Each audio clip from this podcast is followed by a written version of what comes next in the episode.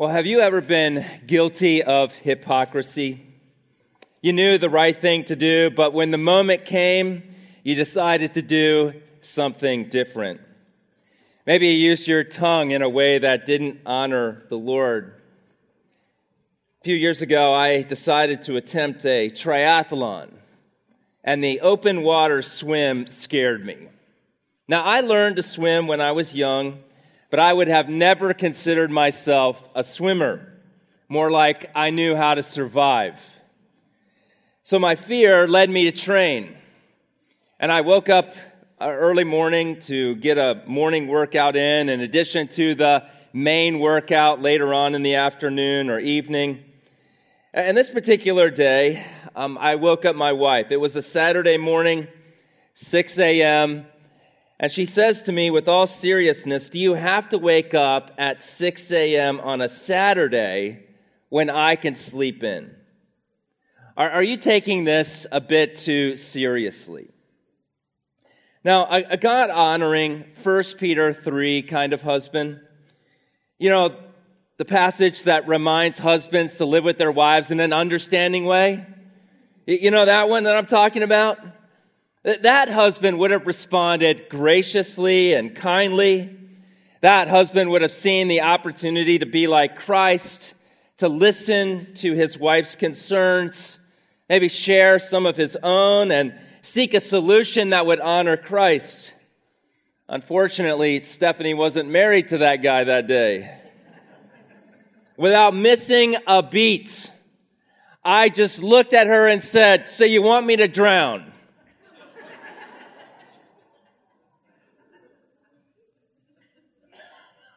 I mean, what in the world kind of response is that? Yes, hon, I have been praying and fasting that you would drown in the race. Of course not. How ridiculous. I mean, what was I expecting her to say? It was blatant hypocrisy.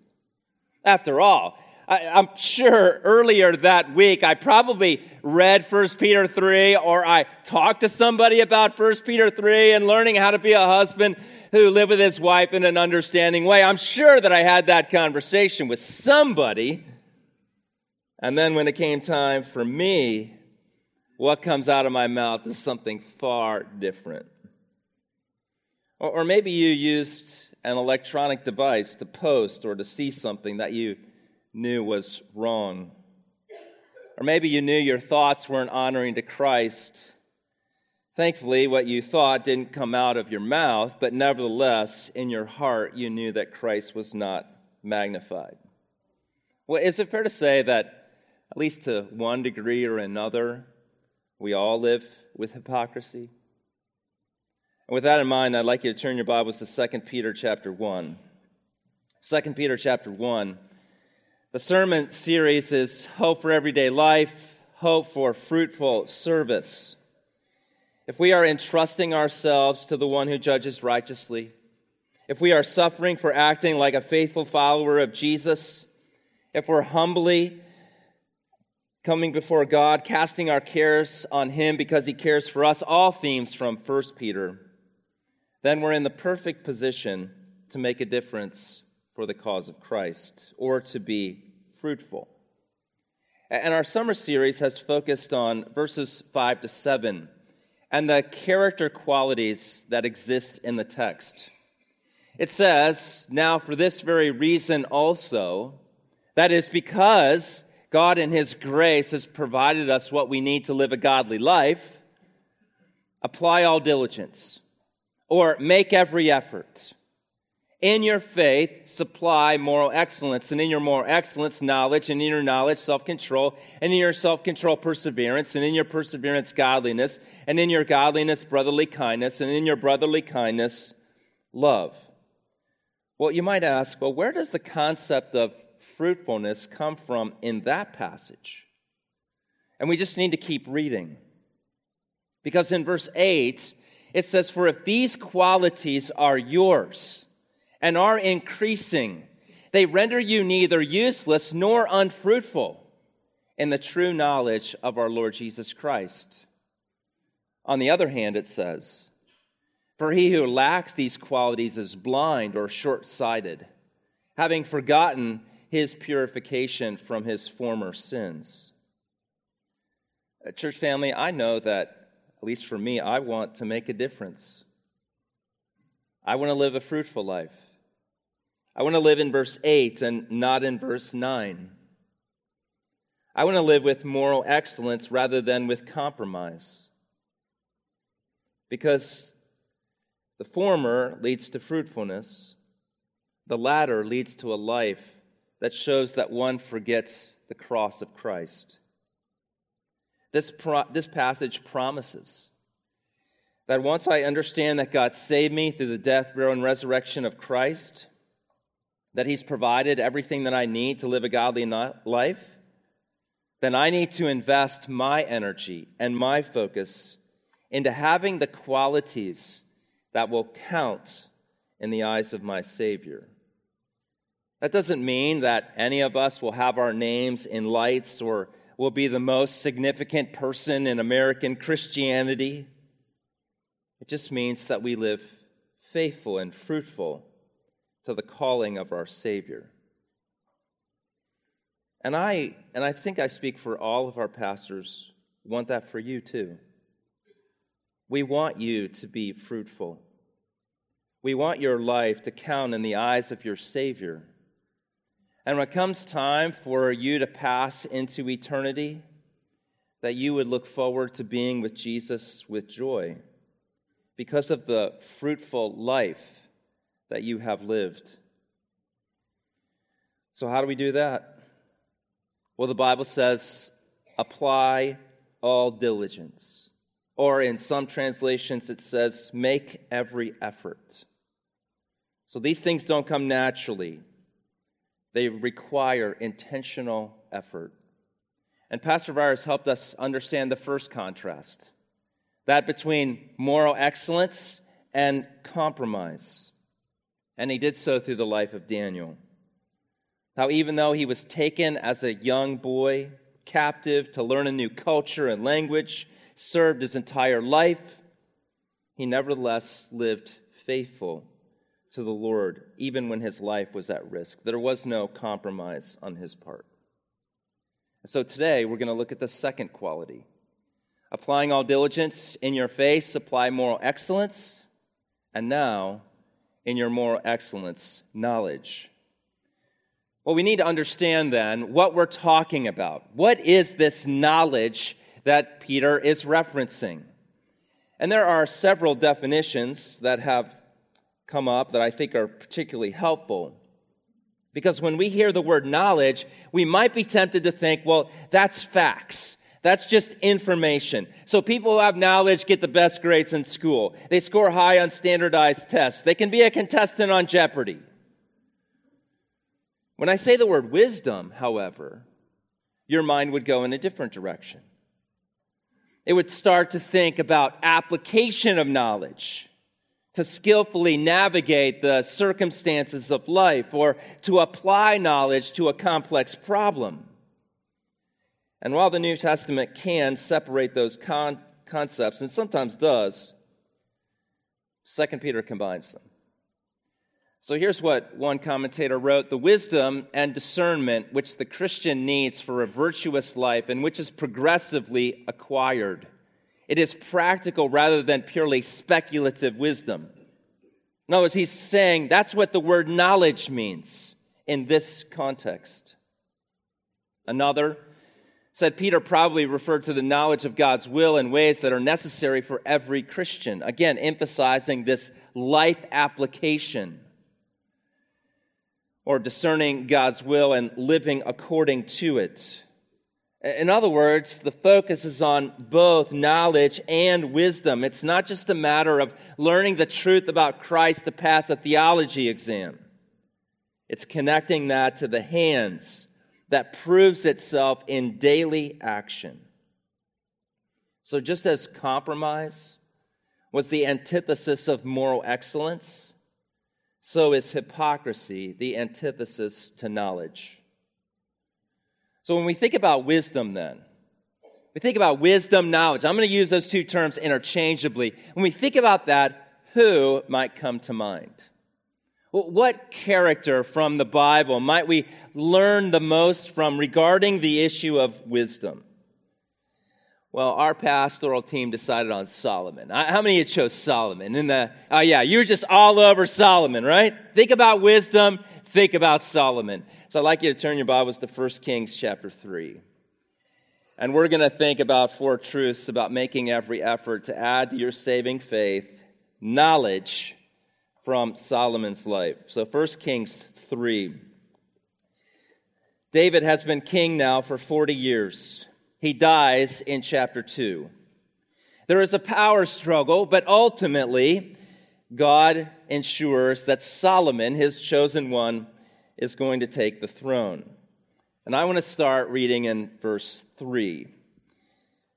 This is the word of the Lord.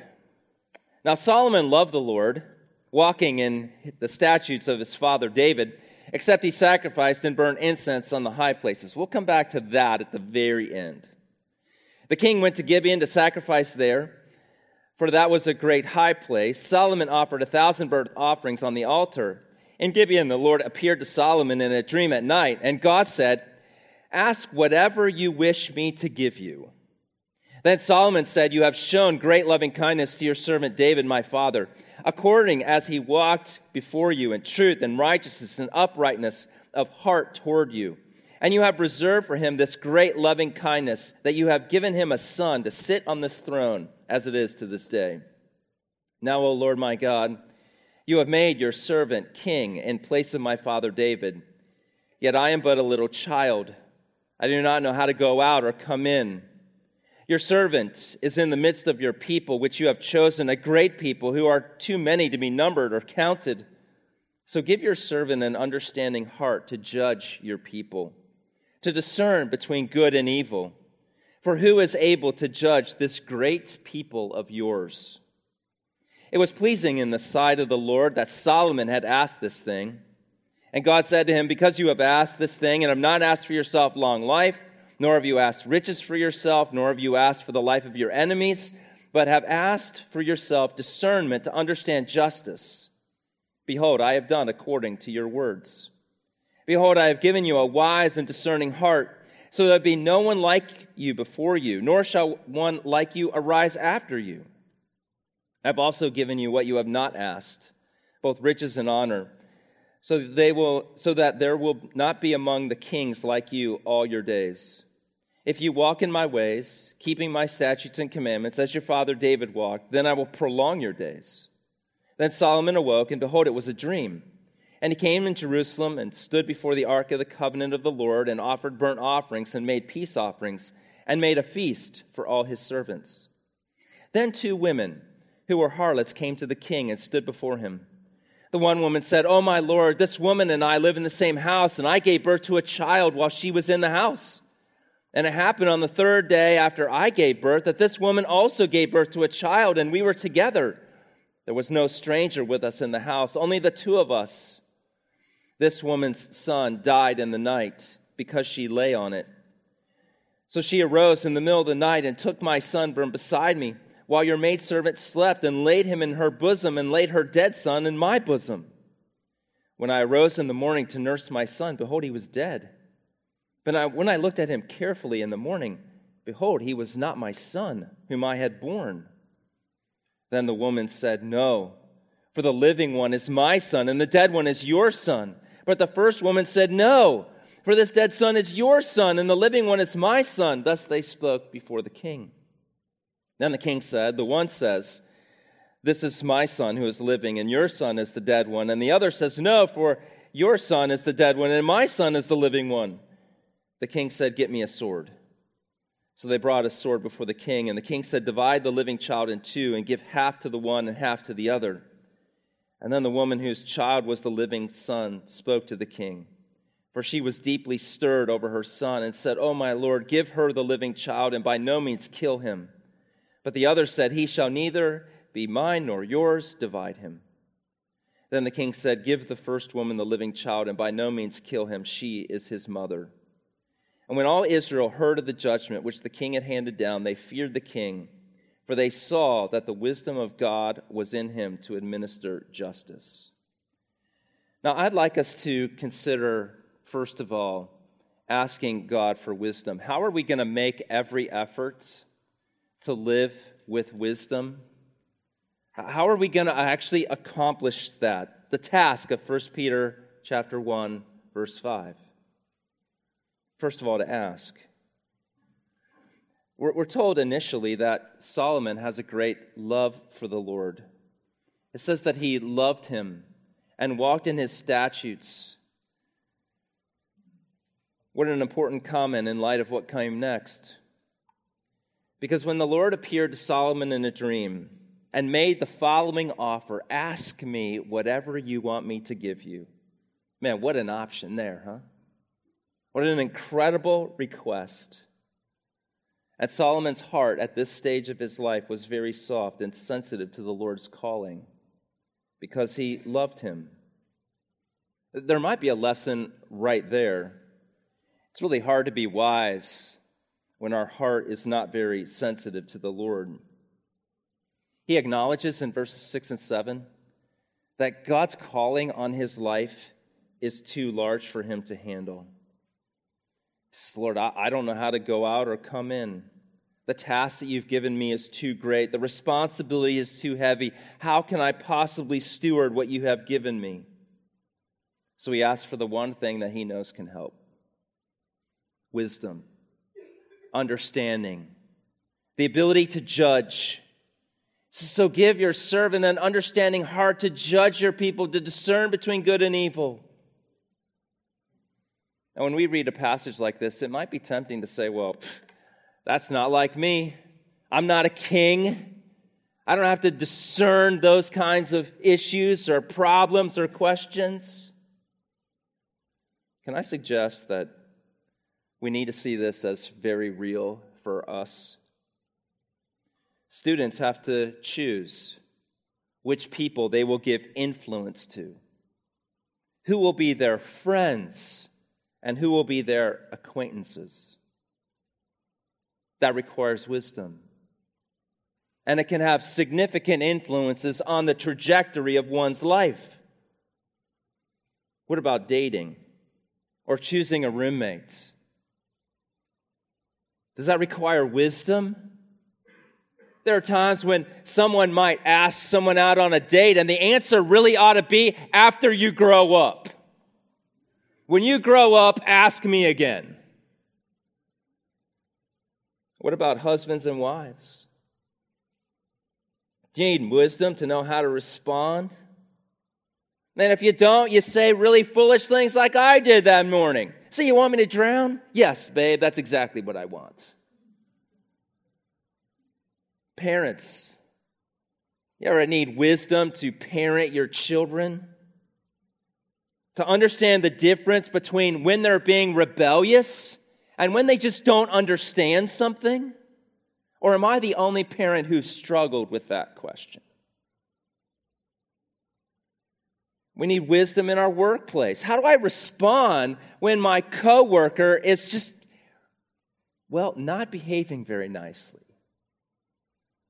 Or how do I respond when my coworker doesn't really acknowledge the significance of my faith? Solomon's job was king. But God may have called you to be a teacher, a salesman, a mechanic, technician, a business owner, a manager, or a designer, you need wisdom for God's call in you too. Every one of those requires a knowledge and wisdom to live faithfully according to the word. Maybe that's why when James gave his book, he says, If any of you lacks wisdom, let him ask of God who gives to all generously and without reproach, and it will be given to him. It's amazing how many people would say, Yes, I need wisdom, and then they go seek sources of wisdom outside of the Lord. If we're going to make every effort, then one thing we need to do is ask the Lord for it. Knowing that God is pleased with a request like this. You know, the good news is that when we go to the Lord and ask for wisdom, it's something the Lord already wants to give to us. You know, maybe you've had a, a child come to you and say, You know, Dad, Can I mow the lawn for you today? Would that be okay? And your answer is not, well, no, no, I, no. The answer is yes, I've been waiting for you to do it anyway. I've wanted to give you that responsibility. Or one of your children says, You know, Dad, I've been thinking, I might be old enough now to do my own laundry, so uh, would you or mom be willing to teach me about that? It's not no. It's, well, yes, of course. Be happy to teach you that, happy to give you that load of responsibility. Seems to me that James 1 5 is communicating to us that God wants us to ask. That He wants us. And God's answer is going to be, well, yes. Yes, I'd be happy to. That's exactly what He told Solomon. It was pleasing in the sight of the Lord that Solomon had asked for this. And God said to him, Because you've asked this, and have not asked for yourself long life, and have asked riches for yourself, and have asked for the life of your enemies, but have asked for discernment to understand justice, behold, I've done according to your word. In fact, he then says, And I'm going to give you the other things too, huh? I'm going to give you uh, the other stuff. I'll give you a wise and discerning heart and I'll give you the things you didn't ask for. That is one answer to prayer that every one of us should want. Where God says, yes and more. Yes and more. I'll give you what you asked for, but here's a bunch of other stuff too, just because I can. And God, of course, used Solomon to write the book of Proverbs, Ecclesiastes, Song of Solomon, showing that God had kept his promise. So, part of making every effort is asking. And that seems so simple, doesn't it? So simple. But one of the founders of our biblical counseling ministry, Dr. Bob Smith, used to ask a question a lot. It kind of flowed like this. He was, I would say, famous for it and also infamous for it, depending on which side of the desk you happen to be on. Here's what Doc would say he would listen to a story, and after listening to it, and he hears all the arguments and the blame shifting and the expressed anger and blah, blah, blah, he would ask, So, where was the Lord while all that was happening? And then he might go on to say, Well, have you possibly considered asking him for wisdom as you worked through a situation? It just cut right to the point. The Lord was nowhere near the front of everyone's minds. Each person was too busy fighting for their rights and for their emotions and for their opinions. Nobody cared about taking God's word and applying it in that moment. It was living, breathing hypocrisy. And it was Doc Smith's way of reminding them that wisdom comes from the Lord. Seeing situations properly doesn't come when we have our head down fighting for our perceived rights. Paul Tripp later wrote If Jesus does not live in the 10,000 little moments of your life, then he doesn't live in your life at all. We need the knowledge found of 2 Peter chapter 1 verse 5 to make every effort. Now here's point number 2. It says wise decisions lead to blessing for you and others. Now I, I want to encourage you to add something to this point. Look to the heart. If you want to live with wisdom and knowledge, look to the heart because it will result in blessing for you and others. Immediately after God giving him wisdom, we got the story about the two prostitutes. They both were pregnant. They delivered three days apart. One child dies, and the dispute occurs over the living baby. And the Bible illustrates his wisdom by recognizing the heart of each of the women. The mother of the child would not tolerate watching the king execute her baby. if confronted with the choice between his life and the custody of who would get to raise him, she would choose life. However, the woman who lost her baby would be far less compassionate. She would rather see the child die than face the daily struggle of watching her roommate raise her son. And that's why at the end of verse 28, it says, When all Israel heard of the judgment, they feared the king, for they saw that the wisdom of God was with him. And you might say, well, you know, telling somebody to cut that baby in half doesn't exactly sound like wisdom. But I would like to propose another alternative. I'd like us to step into this moment before the king for a minute and imagine the scenario differently. What if Solomon had decided, well, all right, we have two women, one baby, so let's gather 10 experts in baby facial recognition. And let's put them on the stand and we'll call them as expert witnesses and we'll evaluate together which woman does that child most look like? And we'll give that child to them. Now, newborns do not always display their permanent features. Those of you who've seen my, the color of my eyes would have no idea that I was born with blue eyes. But I was. There's pictures. I just didn't keep them. Then, according to verse 21, we're actually told that the woman had to look carefully. She had to look carefully. So we don't know who the fathers were. Maybe they didn't even know who the fathers were. Babies don't exhibit all of their permanent features yet. Can you imagine the chaos this had been? We'd have five witnesses on one side, five witnesses on the other. We'd have a huge mess. But what did Solomon do? He was able to look beyond, to look to the heart, to see what others were not able to see.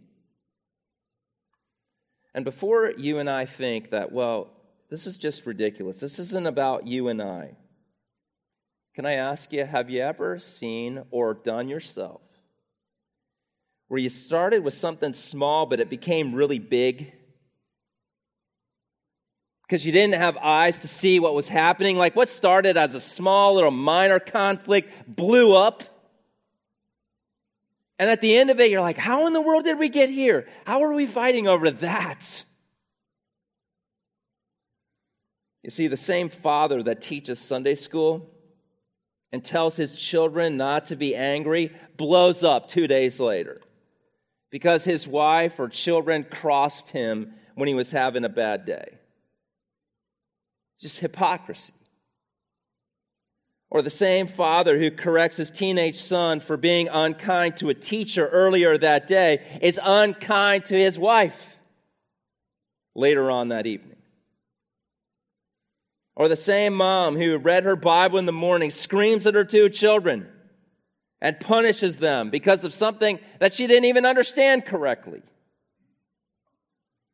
See, our focus is on knowledge and wisdom the act of knowing the right thing to do and then willingly taking that course of action.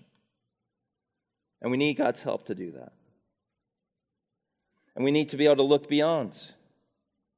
In 1 Corinthians 8, Paul warned now concerning things sacrificed to idols, we know that we all have knowledge. Knowledge makes arrogant. Here, he's probably emphasizing more the facts of the matter, but the more that I just have facts, the more arrogant I can become. So, how do I make every effort to gain some understanding of the inside, the inner man, the heart? I have two possible applications. The first one is to attend the biblical counseling training that's offered here. You can do it online at your own pace. You can do it through our 11 Monday programs where we go on Mondays from 9 in the morning until 9 at night. Lectures in the morning, counseling observation in the afternoon. You can come to the Biblical Counseling Training Conference. for the express purpose of just learning more about what it means to get to the heart, to see beyond, to have this kind of wisdom. I know that the training was transformational for me. I took it in 2001. I was a 30 year old pastoral intern at the time. And I don't believe that I heard a verse during that 11 week training program that I had not thought of before. I had studied those passages, and some cases taught those passages before. But here's what I got that, that time wisdom. I never saw the verses in the same light. I'd never seen someone take them and apply them in the exact same way that I was witnessing. Got wisdom. And even if you never join our counseling team, either at Restoration, at Vision of Hope, or at the North End, you do counsel. You counsel yourself. You counsel whatever family members live in your home. You counsel your friends and your acquaintances. And so here's an opportunity to learn how to do it just a little bit better. I realize it takes work. But then again, what did the passage say? Make every effort. You say, well, that's a little too much then I want to encourage you to read the book Instruments in the Redeemer's Hands. It's an excellent introduction to what personal ministry of the word looks like. Will it take some work? Yes. But it's worth it to live in a fruitful and effective way. We're told that Solomon, that men came from all peoples to hear the wisdom of Solomon from all the kings of the earth who had heard of his wisdom. It blesses others. And in this case, the case of the baby and the two prostitutes, the woman got her son. The woman who lied and stole was given the opportunity to own her sin and repent. The nation was blessed as people could rely on justice. So when you live with wisdom, others experience the blessing. When you live with hypocrisy, other people are hurt. So we have ask God, look to the heart. Here's number three wisdom is designed to bring glory to God. So you could just say it this way give God the credit. Give God the credit to whatever degree God has allowed you to experience that knowledge and wisdom that has played itself out in normal everyday life, give him the credit. 2 Peter 1 says, If these qualities are yours and increasing, they render you neither useless nor unfruitful. Where? In the true knowledge of our Lord Jesus Christ. But the one who lacks these qualities is blind or short sighted. And we might expect that last phrase of verse 9 to say something like this that person will be ineffective and they will be unfruitful. But that's not the contrast. The contrast is actually between fruitful and effective living and forgetting the significance of the cross. So we want to be verse 8 kind of people, not verse 9 kind of people. Where God gets the credit. We're fruitful in the true knowledge of our Lord and Savior. So when people respond to wisdom, we want them to stand back and say, that person must have been with Jesus. Isn't that what happened with the disciples? After Jesus had ascended and they would stand before various tribunals, the tribunal would say, Man, what explains these guys? They, they don't have the education to back up this knowledge, so where did they get all this? And the answer was they'd been with Jesus. So, wisdom is not designed to make us prideful, not to make us arrogant, like knowing the facts do. So, if we're known as kind to classmates because we're able to see the challenges of the heart, then praise the Lord for that grace.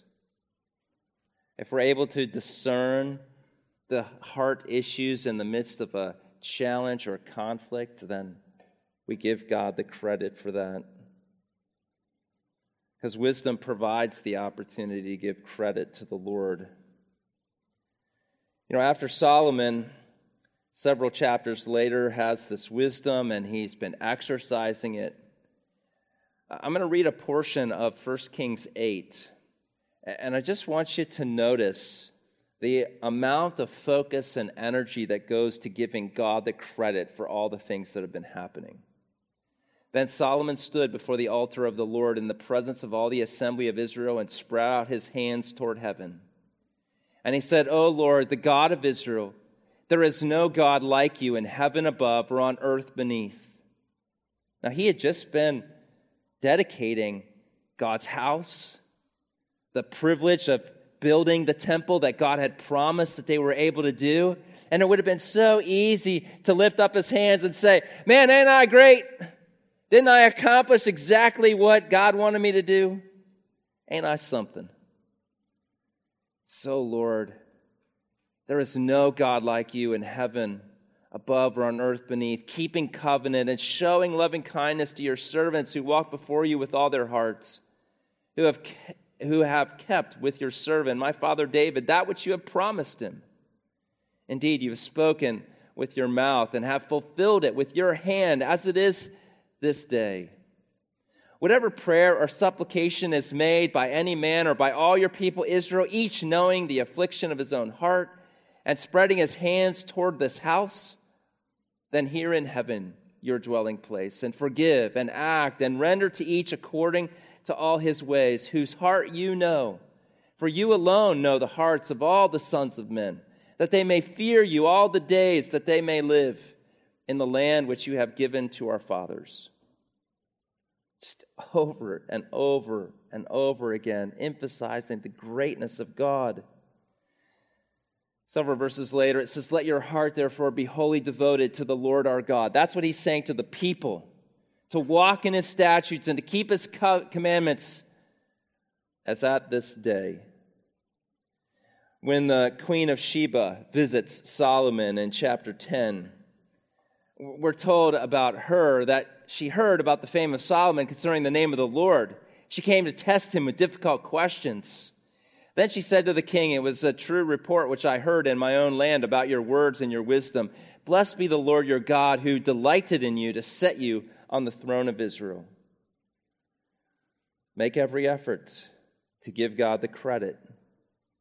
So here's a couple of ways that could actually play out. When you watch your favorite sporting event, some of the words that might come out of your mouth might go like this Man, isn't it amazing that the Lord has given that person the ability to run like 18 miles an hour, jump, catch a football with one hand, and get both feet in bounds? I mean, isn't it amazing the Lord gives people that kind of talent? Or when a child responds to a difficult situation in school. Wow, Johnny, isn't it amazing that the Lord helped you to respond to a difficult situation that, that pointed other people to Jesus? And I know it was hard to do that, but I'm so thankful the Lord helped you live with wisdom today. Or when your spouse tells you uh, about a scenario at work.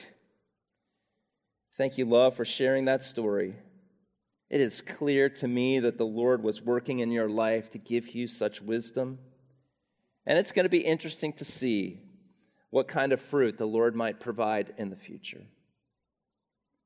There's simple ways of using the very good things, the wisdom that occurs in the house, to give God the credit for it. So, what does make every effort look like? First, to ask God. Second, to look at the heart. Third, to give credit to the Lord. And then this last point, we need to talk about this for, for just a minute. We have to be on guard because wise people can sometimes make foolish decisions. Sometimes, even the wisest make foolish choices.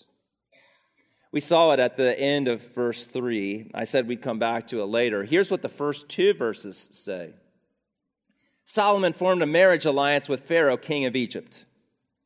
And you're like, what? What do you mean you formed a marriage alliance with the king of Egypt? Like yours, that's a big no-no. That's like a no-no across the board. That's like no along so many lines. No. Then he brought her to the city of David till he had finished building his own house and the house of the Lord and the wall around Jerusalem. And the people were still sacrificing on the high places. What? What are they sacrificing on the high places for? Because there was no house built for the name of the Lord until those days. Yet in verse 3, we're told that they went and sacrificed on the high places some more. So even Solomon, for all of his wisdom, still made some decisions based on desires that ignored God's command and led to sin. We're told that King Solomon loved many foreign women, along with the daughter of Pharaoh, Moabite, Ammonite, Edomite, Sidonian, and Hittite women from the nations concerning which the Lord has said to the sons of Israel, You shall not associate with them, nor shall they associate with you, for they will surely turn your heart away after their gods. Well, that's living with hypocrisy. And in the little story that I told, 6 a.m. on a Saturday morning, it was easy for my desire to want to train when I wanted to train to be more important than the fact that I woke her up at 6 o'clock in the morning on a day she could sleep in. And then not care hypocrisy is always possible. Then unwise choices often lead to loss. Loss. That's why we have to be on guard. We say, how does the Solomon story end? Now, the Lord was angry with Solomon because his heart had turned away. What did we learn in 1 Kings 3? That his heart was toward the Lord, that he loved the Lord. Now, when we get to chapter 11, his heart has turned away from the Lord, the God of Israel, who had appeared to him twice and had commanded him concerning this thing that he should not go after other gods. But he did not observe what the Lord had commanded. So the Lord said to Solomon, Because you have done this, and you have not kept my covenants, and my statutes which I commanded you, I will surely tear the kingdom from you and give it to your servant. Wow. Solomon's hypocrisy cost a lot of people a lot. And I hope we see this morning that our own wise decisions have provided opportunity to bring glory to God, have been a blessing to those around but when we've slipped into hypocrisy, we actually hurt others and we don't give the Lord credit. And that's why we need to make every effort. Let's pray. Lord, I thank you for this text.